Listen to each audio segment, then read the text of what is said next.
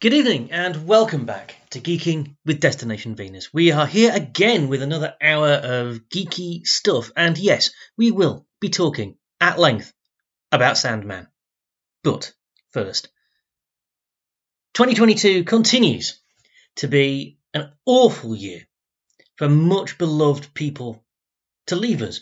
Now, again, it's not been that bad a year in terms of losing people way before their time. What we're actually losing this year are people who have lived long and valuable and treasured lives. But still, it is always sad when people leave us. And this week, it has been reported that we have lost the great British cartoonist Raymond Briggs. I'm aware that this is a very geeky show, and we do have sometimes a bit of a general audience, and I'm aware that sometimes I talk about people that, to me, are absolute rock stars, and to the regular person on the street, somebody they've never heard of. This, I am confident, is not true of Raymond Briggs, because everybody, and I mean everybody, who is British, who has grown up in this country in the last 40 years, or who has had kids in this country in the last 40 years, or who has been in this country at Christmas in the last 40 years, everybody that fits those descriptions has seen The Snowman. Everybody knows the iconic Walking in the Air song. Don't worry, I'm not going to sing it. That film has become part of British Christmas tradition. And if that's all Raymond Briggs had done, that in and of itself would be enough to make him a national treasure. But in fact, he of course did so much more than that. Briggs was born in uh, in England in the 18th of January 1934. So he was a between the wars child. Uh, he's described as an illustrator, cartoonist, graphic novelist, and author. I would just call him a graphic novelist and leave it at that. He's best known, as I say, for the Snowman, but so much more. Uh, he won the Kate Greenaway medals from the British Library Association in both 1966 and 1973, which recognised excellence of his children's books. Uh, and for the 50th anniversary of the Kate Greenaway Medal uh, in 2005, the panel named Briggs's book Father Christmas from 1973 as one of the top 10 children's books of the last 50 years. And, you know, he's won a bunch of other awards. Like most of you, I first discovered Briggs when I saw The Snowman on Channel 4, but about the 80s, which is when I was beginning to start to pay attention to graphic novels and graphic narrative in general, it was Briggs's work that woke me up to the idea that comics don't have to just deal with subject matter for children, and certainly do not just have to deal with superheroes, which, I'll be honest, as a young teenager in the mid 80s, I thought that's all there was. I thought there was 2000 AD and the, the, the science fiction element of that and American superhero comics, and I didn't know there was more than that until I discovered Raymond Briggs. Now, the big breakthrough for me came when I was 12, and there was some controversy about the publication of Briggs's book, The Little Tin Pot General and the Old Iron Woman, which was aimed at very young children and was a biting and vicious satire of the Falklands conflict, which, you know, at that point was pretty recent history. Now, I've only read that book once. I've looked for a copy for years and cannot find one. It seems to be incredibly hard to get. My memory of it wasn't so much that it was overtly political, overtly party political, but that it was angry at the stupidity and the venality of people on both sides and was very much about this is not the way to do things. This is not how we deal with this. That attitude featured very heavily in a better known work of his, uh, When the Wind Blows, which was also made into a film. Uh, it's significantly less feel good than The Snowman and Father Christmas, I think it's fair to say. Um, great David Bowie soundtrack. Uh, and that tells the story of two elderly people, two, two people who'd survived the Second World War, and who therefore thought that they knew about getting bombed and all of that sort of thing. And follows this old couple as they prepare for a nuclear conflict and try to follow the advice in the government pamphlet Protect and Survive, which was a real thing. You can look it up online and it's horrifying. It's such a poignant book because these are two characters who trust their government and who believe what their government are telling them. And their government is saying a nuclear attack is survivable. And so they follow the advice. And they get very frustrated with their son, who is incredulous at what they're doing. And he's like, well, the bomb drops were all dead. And no, no, no, we must do what. And they follow the advice, but they get it slightly wrong. And, you know, there's, there's, there's comedy in that. At no point is Briggs making fun of the characters. What he's pointing out is that the advice they're trying to follow is absurd. And through all of this, you have an increasing, impending sense of menace.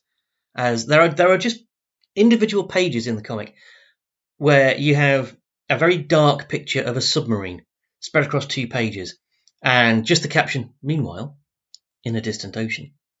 And then elsewhere in the book, there's uh, a, a, picture of a, an intercontinental ballistic missile in a silo, and it says, meanwhile, in a distant field. And so you get the idea that these forces are being arrayed against ordinary people like this elderly couple, and that there's nothing they can do about it. The book's a hard read. The film is an incredibly hard watch, but of their time and timely. I was a kid. I was uh, in my early teens when When the Wind Blows came out, and I honestly believed that I stood a very good chance of being killed in a nuclear attack. Blows go some way to, to capturing how it felt to be there and how useless the protections we had were. Because the truth is, there is no protection against that. And that was the point that Briggs was trying to make. On a lighter note, there's also Fungus the Bogeyman, of course. And on a more serious but less terrifying note, there is also the biography that he did of his parents. It's called Ethel and Ernest, and it is a thing of utter beauty. It's not a saccharine, oh, my childhood was amazing and my mum and dad are brilliant kind of book. There's a fondness there. You can see it. And it's nice to see that. And for me, that's what Raymond Briggs did so brilliantly. He never, ever pulled a punch. If there was a serious point to be made, if there was some darkness to be exposed and explored, he would expo- explore it. But he did so in a way that felt fine. It was comfortable. And making you comfortable with darkness is perhaps one of the greatest things that a children's author can do for their audience. And he did it for his adult audience too. Oh, that's Raymond Briggs. Another giant that has left us. But life, as Briggs would have himself would have said, moves on. And so shall we. To happier, happier things. I speak, of course, of the 10 episode first season of The Sandman. Because, oh my word! Okay, there are going to be spoilers. I am going to sound the spoiler hall. I'm not actually going to concentrate on the story.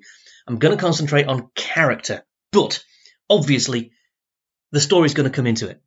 So, here we go. Spoiler horn, and then you've been warned.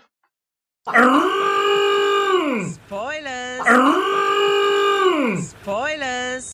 Right, so we have talked a lot about Sandman already on this show, and I make no apology for talking more. If you've heard me talk about this previously, you know what Sandman means to me for all kinds of reasons.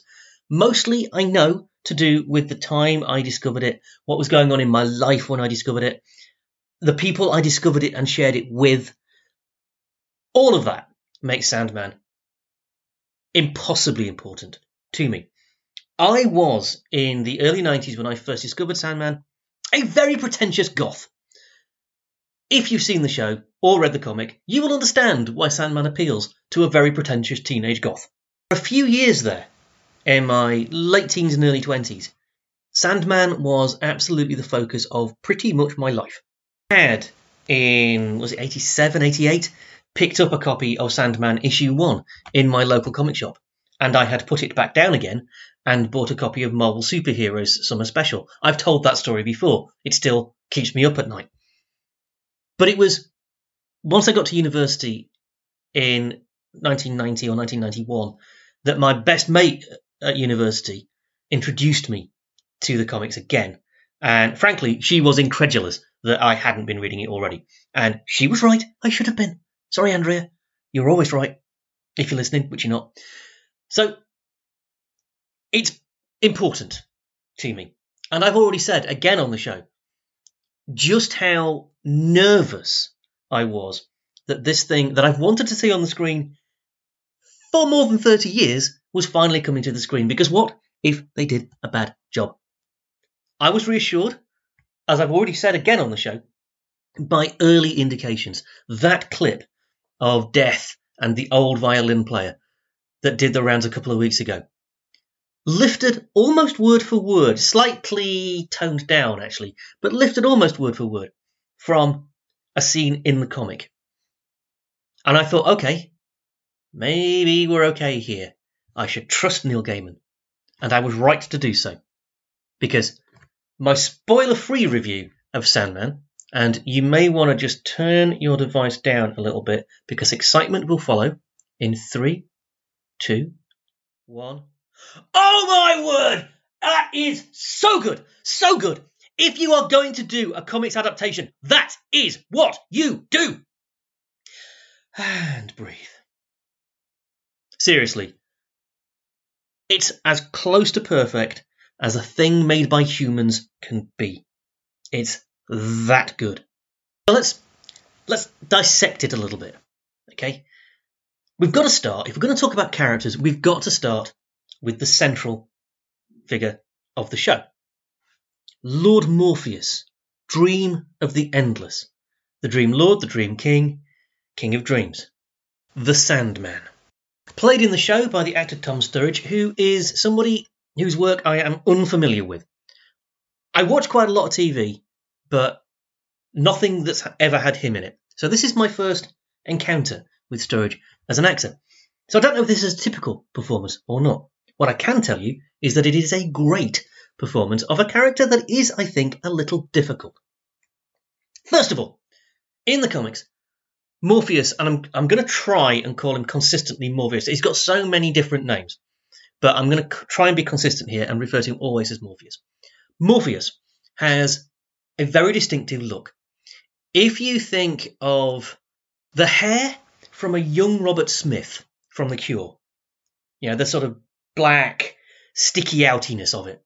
Put that on the body of Andrew Eldritch from the Sisters of Mercy, and you're pretty close. Very pale, very pale white skin, uh, always wearing um, usually a black t-shirt type of thing with black trousers, black boots, and a long black coat. Sometimes a black cloak because pretentious goth. And Sturridge nails that. He pulls it off. He looks like the Sandman does in the comics. They've toned the hair down a bit for TV, and they've done something clever with the skin tone. A lesser adaptation might, I think, have been tempted to use makeup to make Sturridge's skin pure white, because that's what it is in the comics. It's not what Westerners, white people would call flesh tone, uh, that sort of peachy, pinky, browny sort of colour. It's comic book page white. They don't do that. Okay, they could have, but it would have looked a bit like clown makeup, and I don't think it would have worked. They've left his skin tone mostly alone, but there are scenes where the lighting, I think it must be the lighting, makes his skin seem pure white. And particularly that's in the scenes where he is imprisoned, which happens right at the start of the thing. The whole point, the whole trigger for the story is that uh, an occultist called Roderick Burgess, who is in no way based on Aleister Crowley. No, definitely not. Um, he is trying to imprison Death, and he fails and gets Death's little brother instead. And while Morpheus is locked up in this prison for a century or so, his realm goes to rack and ruin, and people sleep is unregulated. Some people fall asleep and can't wake up. Some people can't go to sleep. It's it's kind of that sort of thing. And in this prison, his skin appears pure white. That I think is also the episode, that first episode, that demonstrates to us what a good actor Sturridge is and what a performance this is. Because part of the story is that during his captivity, Morpheus refuses to speak to his captors.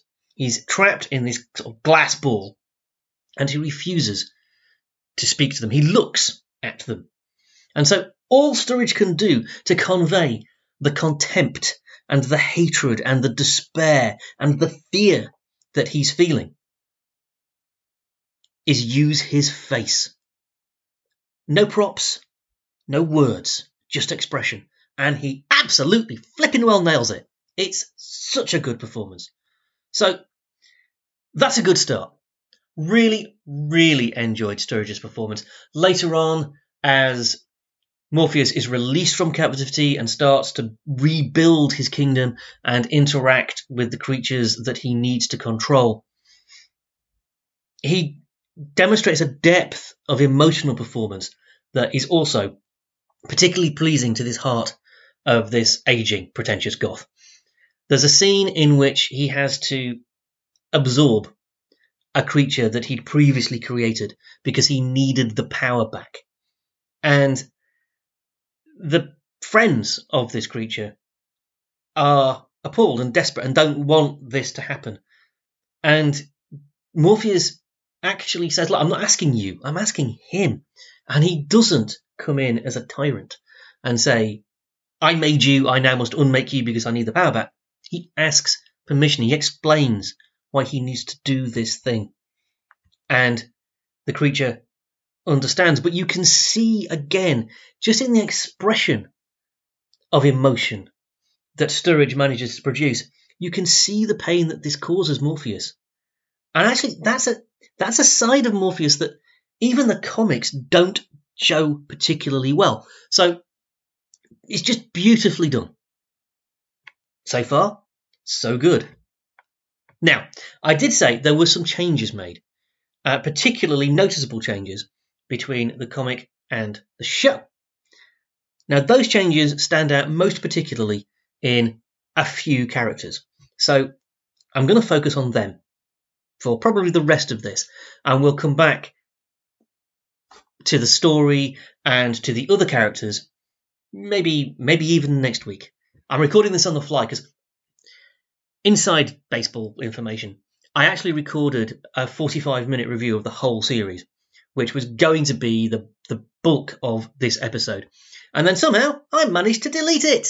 So it's now Thursday, the 11th of August, and I don't have a lot of time. So I'm actually not sure how much of the show I'm going to get through now. But we are definitely going to concentrate for now on the characters who have been changed from the comics. And we'll start with the big one. We'll start with death. Now, I've already told you that when I discovered the Sandman properly and I discovered these characters properly, I was uh, a pretentious goth in my late teens and early 20s. I was 19 when I first met the Endless Death. And what can I tell you? She made quite a big impression on me. Death of the Endless in the comics is a very cute goth girl. Petite, uh, big black hair, uh, very slender, always in uh, a sort of black halter top with black jeans and black boots and a silver ankh around her neck. Uh, I still have a silver ankh to this day because of this. Yeah, look, I know. I've already admitted it. Pretentious goth, okay? Now, this visual was actually based on a real person. Um, a woman called Cinamon Hadley, who back in the 80s, kind of a goth icon, uh, and also a dancer based in Salt Lake City in Utah. Um, now, she was a friend of the artist um, Mike Dringenberg, who was one of the co creators of the Sandman characters. It was Dringenberg who suggested to Gaiman that this would be a great look for Death of the Endless. Uh, Gaiman agreed because Dringenberg was right. Uh, and I will just pause to note that um, Cinamon Hadley sadly died uh, in 2018, I think it was. Uh, and, you know, it, it's nice, I think, that she has this legacy in the comics. It's not a legacy that is carried through into the show because the actor that we have playing Death of the Endless in the show is uh, Kirby Howell-Baptiste, who differs from Cinamon Hadley in one very visually important respect. She's black. Now, this was a huge problem to a huge number of people on the internet when this was announced. And I will be honest, it made me nervous for a second. Not because I think the ethnicity of uh, uh, an anthropomorphic personification actually matters. I don't. What I was concerned about was that, oh, if they are going to tamper with something as iconic as the look of that character, probably the most beloved character in the series, what else are they going to mess with? And are we just going to get a mishmash of stuff that's got nothing to do with the source material at all? And we'll come on to how faithful it's necessary to be to source material in a bit. I was reassured when I checked out some stuff that she had done. And Howell-Baptiste actually, I already knew, great actor, brilliant in everything I've seen her in. So, you know, I was confident if they'd offered the role to her and she'd accepted the role, it was only going to be because she could do the role. I, ladies and gentlemen, am very pleased to tell you, I was right. She's flipping magnificent, and the only complaint I've got is that the character's only in the show for one episode, which means if you look her up on the Internet Movie Database, you've got to scroll nearly all the way down to the end of the cast to find her name, which honestly, given the importance of her to the story, is a shame. I understand why she is only in one episode, but as a character, Death of the Endless is so pivotal to Sandman and the, the success of the original comics that oh, she deserves a little bit more than that. But there you go. Them's the rules. That's how it worked. Why is she good? Well, in spite of the fact that she obviously has a dark skin tone, not the, again, comic book page white skin tone that Death of the Endless has in the comics. She captures the look without pastiching the look. She's got the big hair, the big black hair, uh, because of course she does. She's uh, a black British woman with natural African hair. So that works. Uh, in fact, I suspect that uh, the TV Death of the Endless uses an awful lot less product than the comic book Death of the Endless would have needed to. She also has the right physique and she looks good in the costume. So all of that works. All of that superficial nonsense, that works. What also works is that Howell-Baptiste completely captures the spirit of Death of the Endless from the comics. What marks Death out in the comics and why she became such a popular character is unlike the rest of her family, she is very grounded, very calm, very caring, very compassionate. She is the most human of the endless, and also perhaps the only one that really likes people and understands the value of humanity. Howell-Baptiste brings that through. Fighting also helps. There are several scenes in her episode, episode six, "The Sound of Her Wings," which is also the name of Sandman issue eight, which was the co- the comic that introduced Death. Um, there are several scenes which are lifted straight from the comic page. The dialogue is perfect. Again, ten out of ten, absolute hit. I have no complaints about Death of the Endless, except there isn't enough of her. And so on we fly to other characters who were in the comics but have been changed. And the obvious one here to move on to is Lucien, the librarian of Dream. In the comics, Lucien is a, a sort of elf like figure. I don't think it's ever explicitly stated that Lucien is an elf, but He's short statured, he's very thin, he's very pale, and he's got pointy ears. He looks like an elf. And Lucien is not subservient, not servile, but he knows his place. And he values the protocols of, you know, how you address the Lord of Dreams. And, you know, walk, you know, stand with his hands behind his back, very proper, very prim. And Lucien is a really good librarian. His job in the comics is to look after the Library of Dream, which is a library that contains every book that's ever been dreamt of and records of every dream that's ever been dreamt. It's a big library, is what I'm saying. And Lucien is also very loyal to Morpheus. So during the time of Morpheus's absence, it's Lucien who tries to keep the Kingdom of Dream, the Land of Nod, together. It's Lucien who is kind of the right hand man to Morpheus when Morpheus returns and needs to rebuild his kingdom.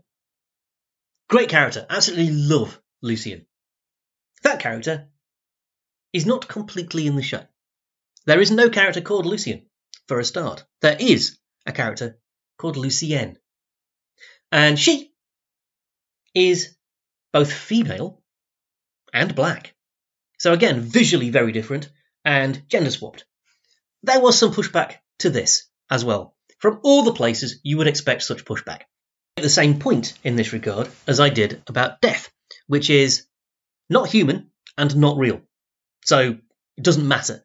The ethnicity of neither of these characters is actually integral to the character. So before anybody emails me and says, okay, then well, why can't we have a White Panther? Uh, the answer is, well, first of all, that's a dumb name, but also, you could, you really could, but they couldn't be T'Challa, King of Wakanda, because T'Challa, King of Wakanda, is the hereditary monarch of an isolationist African country that the whole point of the backstory of is that they never got colonized by white folk. So, where exactly would the whiteness come from? Uh, it's just, just simple.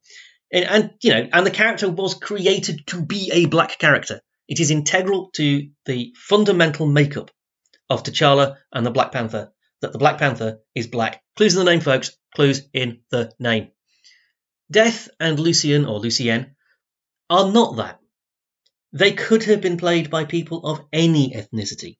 And indeed, perhaps we can imagine as we think more deeply about what the story is trying to tell us, maybe they do appear as every ethnicity. Maybe when death goes to somebody in Vietnam, they look a little more Asian. Maybe when death appears to some macrobiotic life form on in the clouds of Venus, they appear as a unicelled, ammonia loving protozoa. I don't know. Could do. Does it matter? Do we care? As long as the performance is good. No. Well, I don't, and I don't think you should either. So the question is is the actor playing Lucien good at portraying the character that was Lucien in the comics? And the answer I am pleased to tell you is oh, heck yes! I'm going to be honest, the actor they have portraying Lucien is somebody I have not previously heard of. Uh, and I have never heard her name spoken out loud. So if I get it wrong, I apologise to all concerned. Uh, but Lucienne is played by Vivienne Acheampong, is what I'm going with. And she is spectacular. She has the mannerisms that we see in the comics down perfectly. She feels authentic. She feels real. Her, her primness comes through on the screen.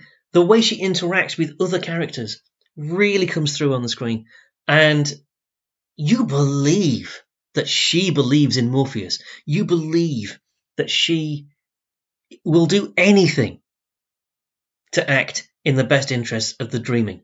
And you believe that although we don't see it, you believe that that's what she's been doing all the time Lord Morpheus has been away. It's a stunning performance, and uh, oh, I, I cannot wait for season two because I want to see more. So good.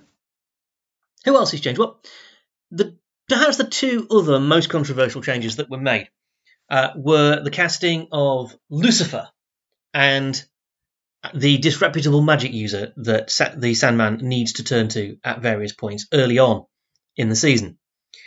Lucifer, Lord of Hell, is now Lady of Hell because Lucifer is portrayed by Gwendoline Christie, an actor who I am pleased to say I did know before the start of the show. Loved her as Brienne of Tarth in uh, Game of Thrones, which, you know, not a show that I actually enjoyed particularly. I'm, I've talked about this before.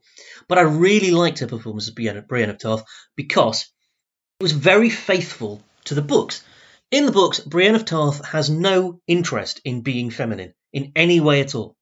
She, you know, she's a woman. She's she's very much a woman in a man's world, but she has no interest in being feminine. She has no interest in any of that. And there's none of that in Christie's performance.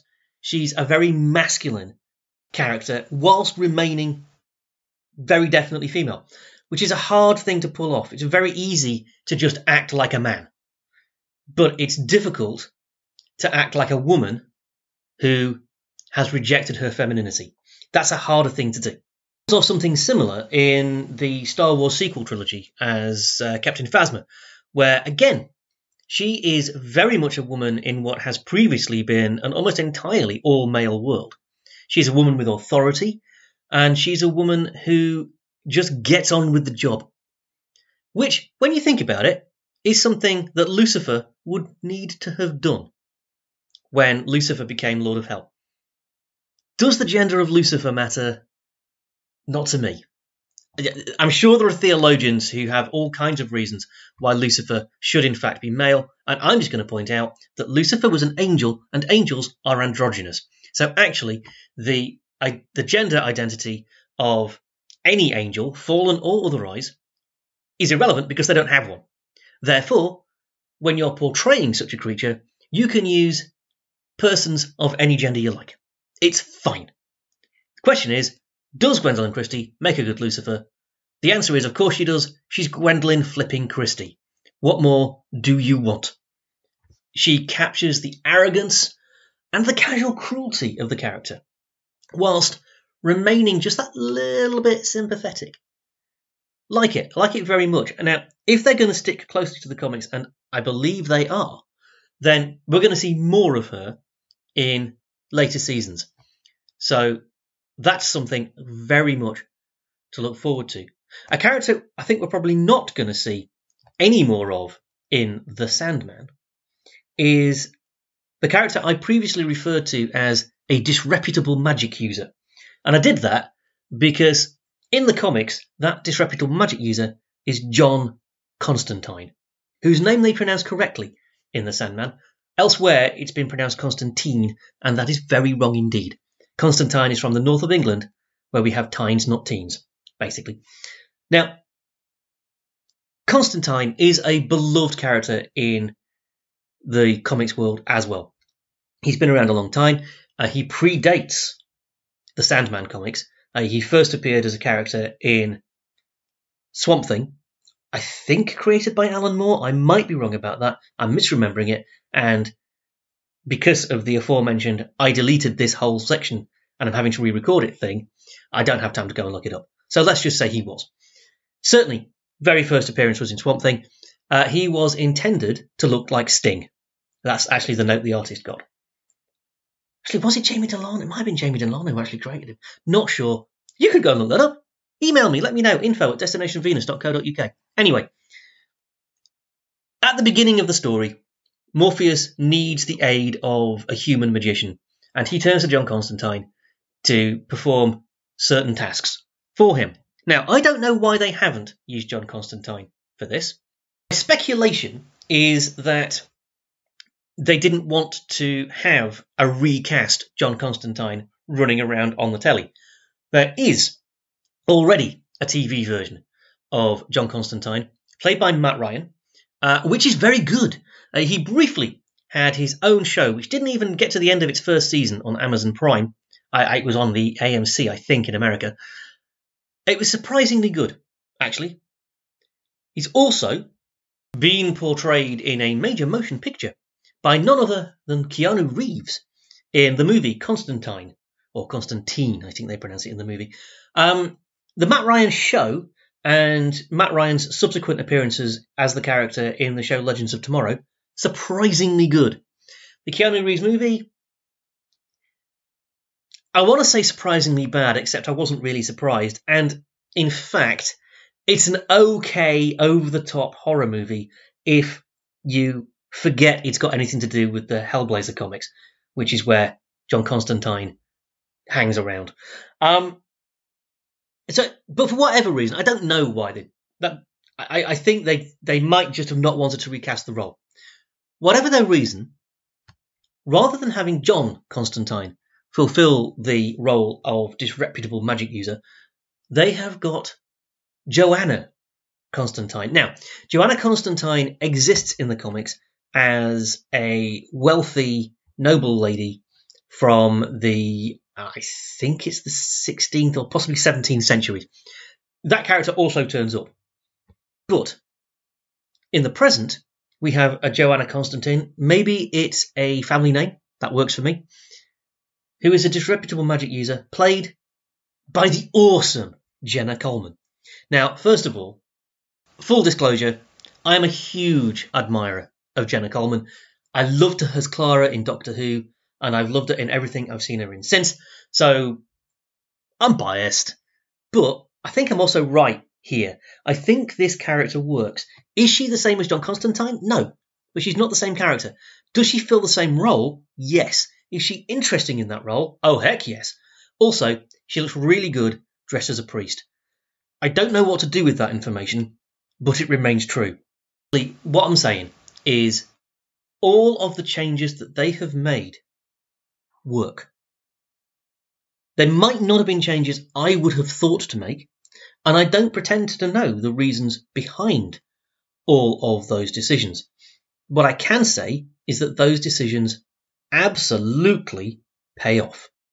I am certainly looking forward and hoping to see more of all of those actors in all of those roles. As I say, we are likely to see more of Gwendoline Christie as Lucifer. I hope we'll see more of Howell-Baptiste's death. Death doesn't actually turn up all that often in the Sandman comics. She's always spectacular when she does, but she is most notably absent from Dream's life.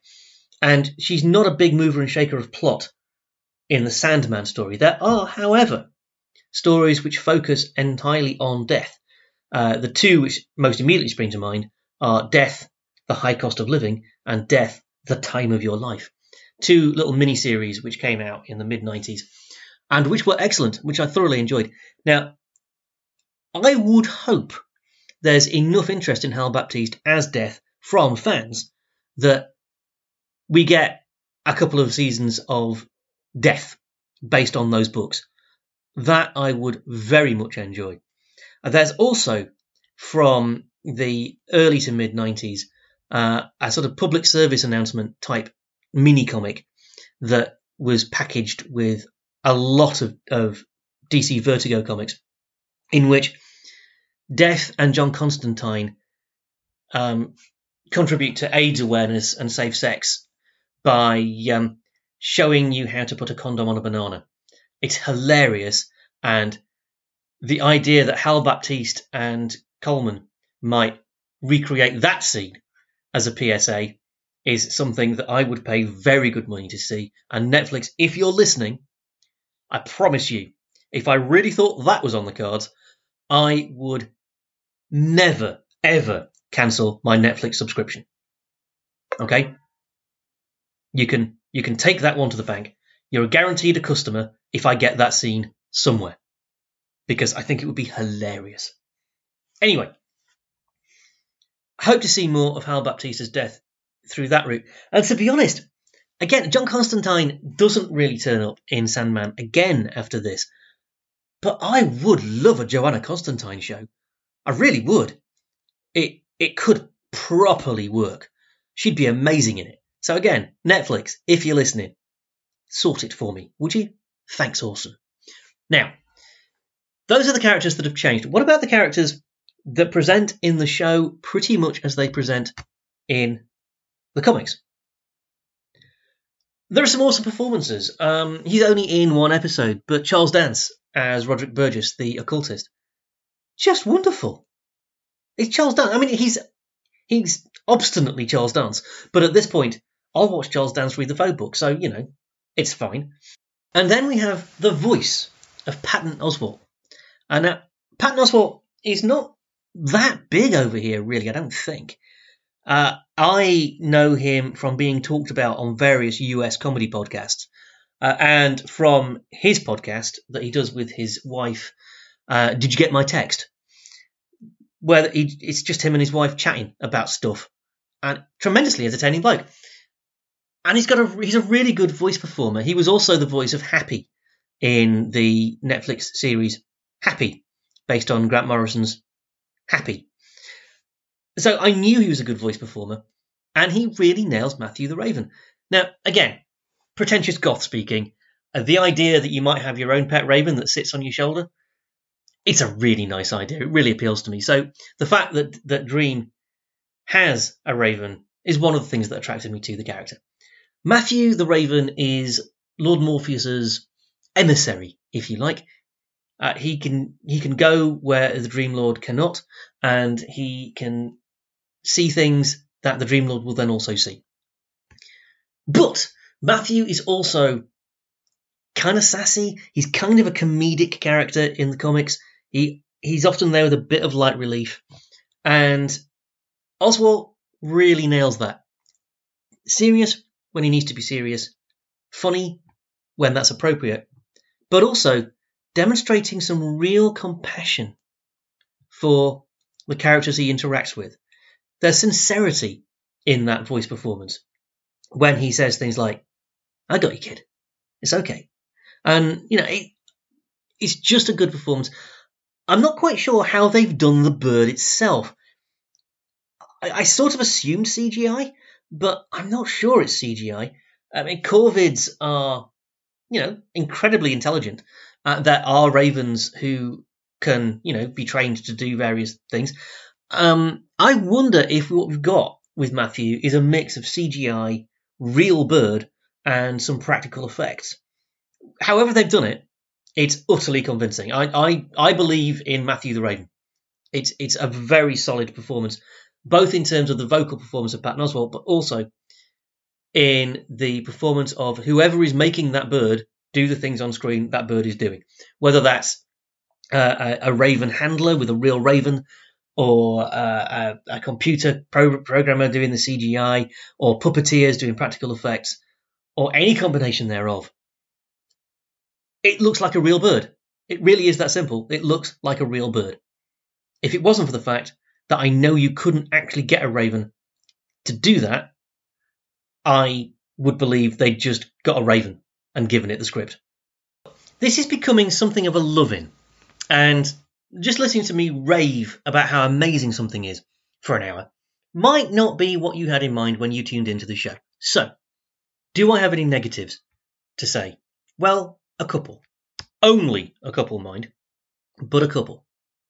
And the first is James first raven, who is referred to as a raven in dialogue in episode 1. We see Jessamy, Death's first raven, or at least the raven that he had before Matthew. We see her flying about, we see Roderick Burgess trying to shoot her. We see Roderick Burgess's son achieving that. We see her trying to liberate the Dream Lord from his prison. This raven, who is, as I say, referred to repeatedly in dialogue in episode 1, referred to as a raven. And it's not a raven, it's a magpie. And that is so annoying and so unnecessary. I don't know quite why they've done what they've done. Personally, canonically, in the comics, Dream has always had a raven. Morpheus has always had a raven companion. Only thing I can think of as to why they've made this change, which just really, an- it wouldn't have annoyed me if they hadn't called her a raven in dialogue. If they'd referred to that bird, which actually Roderick Burgess always does, or the magpie, or something like that, it would have been different from the comics and I wouldn't have cared. Matthew's status, Jessamy's status as ravens is unimportant. Any other kind of magic talking bird would do. But I can only imagine that in the script, because Dream always has a raven, in the script, they called the character a raven. And then the character was put into the thing in post production. And somebody said, This is going to be confusing. All ravens look alike. People aren't going to understand that there is a proper distinction between this raven and Matthew, who is important later on. How do we make the ravens visually distinctive? Well, make them a different kind of visually distinctive corvid. Couldn't make it make them a crow because, as is done as a as a visual gag later in the in the season, um, ravens and crows also hard to tell apart. But if you make the character a magpie, then magpies look very different from ravens, and so that will work. And the only thing I can think is that they'd recorded the dialogue before they made that decision, and that the magpie was put in in post production, and they decided that it wasn't worth redubbing the thing so that they could change the word raven to magpie. In the grand scheme of things, it is a small thing, but it is a small thing that really, really got on my nerves. On that though, honestly, genuinely, it's all good. They, I don't have any other criticisms to make. There are some changes. Ones where Death asks Dream to accompany her on her rounds while she talks to him about what, what a fool he's being and how self-centered and annoying he's been. Um, you know, she goes around collecting the souls of the dead, as is her job, and they're not all the same people as were featured in the comic. And again, it doesn't matter, really doesn't.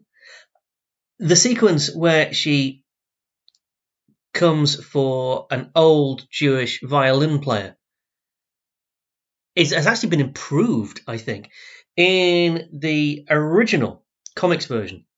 It's raucous isn't quite the word, but the guy is playing and singing um, old Eastern European Jewish folk songs, and you know he talks to her about being able to pat a rummy and, and fake a bosh, and you know explains what these Yiddish terms mean and, and stuff, and you know he's, he's, he's quite a jolly, lively sort of character who then realizes that oh no this is it okay and then he says uh, the appropriate Jewish prayer, and then goes with death. In the TV adaptation, the same basic thing, but he's not playing folk songs, he's playing Schubert. And that adds an air of tranquility to the scene, which emphasizes the peace that death is bringing to these people.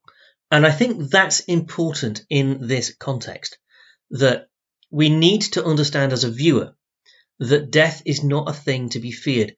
This death of the endless is somebody who, and I think I heard Neil Gaiman interviewed on the Marc Maron podcast, and you know he made this point. If you're if you're unlucky enough to step out in front of a bus, you don't want then to meet a tall skeleton with a scythe wearing a dark black robe. You want someone who's going to smile at you and be kind. And maybe just say, yeah, maybe you should have looked both ways, son. But who will be welcoming to you and reassure you. And that's what Death of the Endless does. And that's what this scene shows.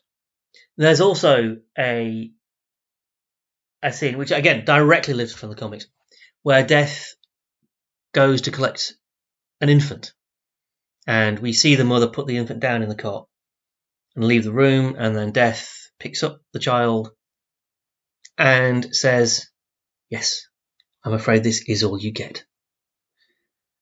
And it is a beautiful, quiet moment. Done better than it was done in the comics, because in the comics, you actually have the baby say, What? Is this all I get? And that, I understand why they did that in the comics. But had they done it that way in the show, again, you would not have got that sense of compassion from death that I think is important to the audience's understanding of the character. So all things considered, I very much approve of those changes. It's a stunning, stunning piece of work, and I've barely scratched the surface. I have been talking now for about 40 minutes about this show, and it's probably time I shut up and moved on to something else. But we will be back next week to talk a little bit more about Sandman. Just as my younger self was so very profoundly affected by the comics, I find that now my my older self is just as profoundly moved, although in different ways, by the show. And I need a week or two to unpack why that is and what it is about this show that's hit me so much more effectively than some of the other shows we've seen. I mean, I love the TV adaptation of The Boys, for instance, but I don't love it as much as I love this discussed last week, I love the TV adaptation of Paper Girls, but I don't love it as much as I love this. And it must be more than just my affinity with the comics. There must be something this show has done right. So I want to get into that, and I want to get into some of the other performances. There are some great characters in this show. I haven't mentioned the Corinthian. I haven't mentioned the Collectors. I haven't mentioned Cain and Abel, or Barbie and Ken, or Rose Walker, or Lyta Hall, or any of the characters who are going to be completely pivotal to the rest of the narrative. So we'll be back. But for now, we'll call that done.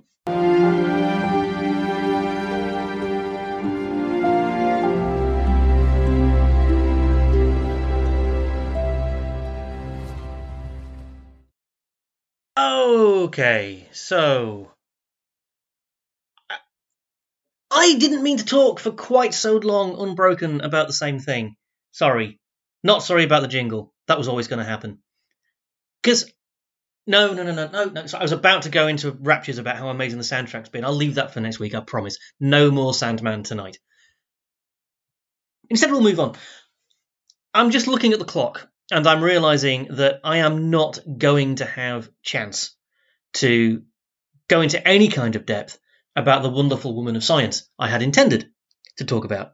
Indeed, I'm just looking at, uh, I've got three pre recorded wonderful women of science, uh, and they're all longer than I've got time to put in here.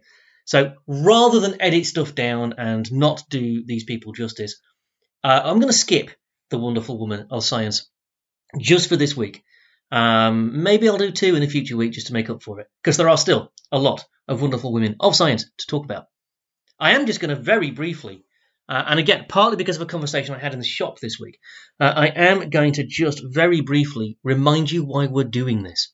We're doing this because the head teacher of a school and a government advisor actually went on record to say that most girls don't like science, and as a head teacher, she didn't feel it was a good idea for her to make them do it. Now, I agree with the last bit. If somebody isn't interested, genuinely isn't interested in science, whether they're male or female or any other gender you care to name, you shouldn't force people to do that. A, a, grounding, a basic understanding of science is important if you're going to live in the world. So everybody should do basic science. If people don't have at least some understanding of it, you end up with people who don't believe in vaccines and think that Bill Gates wants to microchip you. And it's important that everybody has enough of a knowledge of science to know that both of those conspiracy theories are utter nonsense. But beyond that, you know, do you need to know in depth? No, I didn't study science in depth. I'm a boy, and I didn't. And I didn't because I didn't care about it enough. I really liked physics, but I wasn't good enough at the maths to really get into the nuts and bolts of it. And so I found it incomprehensible and therefore quite off putting until I was much older. Had I been forced to do physics beyond GCSE, I don't think I would have gone on to build rockets and do the other sciencey stuff that I've done. Loved chemistry because you can make stuff go boom. Um, hated biology. Hated it, too squeamish. Should I have been made to do it beyond a basic grounding? No. But there was an undertone in the comments of that head teacher, whose name I shall not utter and whose school I will not publicise. because I think she's a terrible teacher and it's a terrible school, for the record. I got from her a sense that it wasn't students who don't want to do something shouldn't be made to do it. It was very definitely girls. And that's wrong on so many levels. Just as boys should be encouraged to do cooking and sewing and stuff. I'm trying to think of like female centric subjects. Childcare. Yeah, boys should be encouraged to do that if they have the slightest affinity for it, the slightest interest. That should be encouraged. Girls should be encouraged to do so called masculine subjects. If they have the slightest affinity, the slightest interest, that should be nurtured. And that's not making them do things, it's nurturing something. And that is the job of an educator. And any educator, at whatever level, but certainly by the time they get to head teacher status, should not be talking the way that head teacher was talking. And that's what the Wonderful Women of Science is about reminding you that women do science and they do it brilliantly, and they should, if they want to, be encouraged to do so and not be faced with suggestions that there's something weird about that, because there is not. So, that's that. Ah, you knew I was going to get the boring preachy bit in, didn't you? Okay, moving on from that. I don't have the dates of the forthcoming Geek Pub Quizzes in front of me. Suffice to say, they're happening. Links to the Geek Pub Quiz uh, Facebook page are in the show notes. So do please feel free to um, go and follow that. Uh, I can only say that the various pub quizzes, the kids quiz, the movie quiz, and the original and best geek pub quiz are all amazing. And you should probably go to them. It's a great night out. Elsewhere on the Geek Community Notice Board, I'm finally plugging myself. I know, I never do this. But uh, with a big shout out to North Yorkshire Libraries and specifically Harrogate Library. That's the Carnegie Library on Victoria Avenue. I recently put my educator hat back on properly and got myself out into the world and ran a comics creating workshop at the Harrogate Library for 7 to 11 year olds. And it was an absolute blast. It was also oversubscribed. And so there were lots of people who wanted to go who couldn't. As a result of that, and because I kind of enjoyed it really rather a lot, I agreed to do it again. So there is a comics creating workshop at Harrogate Library on Monday, the 23rd of August, uh, between 10.30 and 12 o'clock. You do need to book, and there is a charge levied by the library service. I do not see any of this money. Don't want any of it. I'm happy to do it. Um, it's not an extortionate charge. It's £2 per child. For that, they get my undivided attention for an hour and a half and all the materials they could possibly need. Places are limited, and as I record, I think there are only three places left. But I would love a full house. Don't contact me about that. Get in touch with the Harrogate Library, uh, the Children's Library specifically, and they will set you straight. If you think that sounds awesome, but you either can't get a place on that or you and you have a child who you think would enjoy making comics and learning how to create characters and do all that kind of thing, I'm available for schools and I'm available for youth groups. I try not to charge for that. If certainly the fir- the first visit to any school is always free. After that, maybe we need to talk about it a little bit because my time is valuable. But I try not to charge because I do this for the love of doing it. Okay, it, it's one of the reasons that keep any anyway. I'm sounding pious now. Info at destinationvenus.co.uk uh, or go to the education section of my website, uh, destinationvenus.co.uk, for more information. Or just drop into the shop and ask me. That also works. Anyway, that, folks, is our time. No time even for the closing sting. We'll see you next week. Be kind to yourself, be kind to everybody else. Above all else, Stay geeky.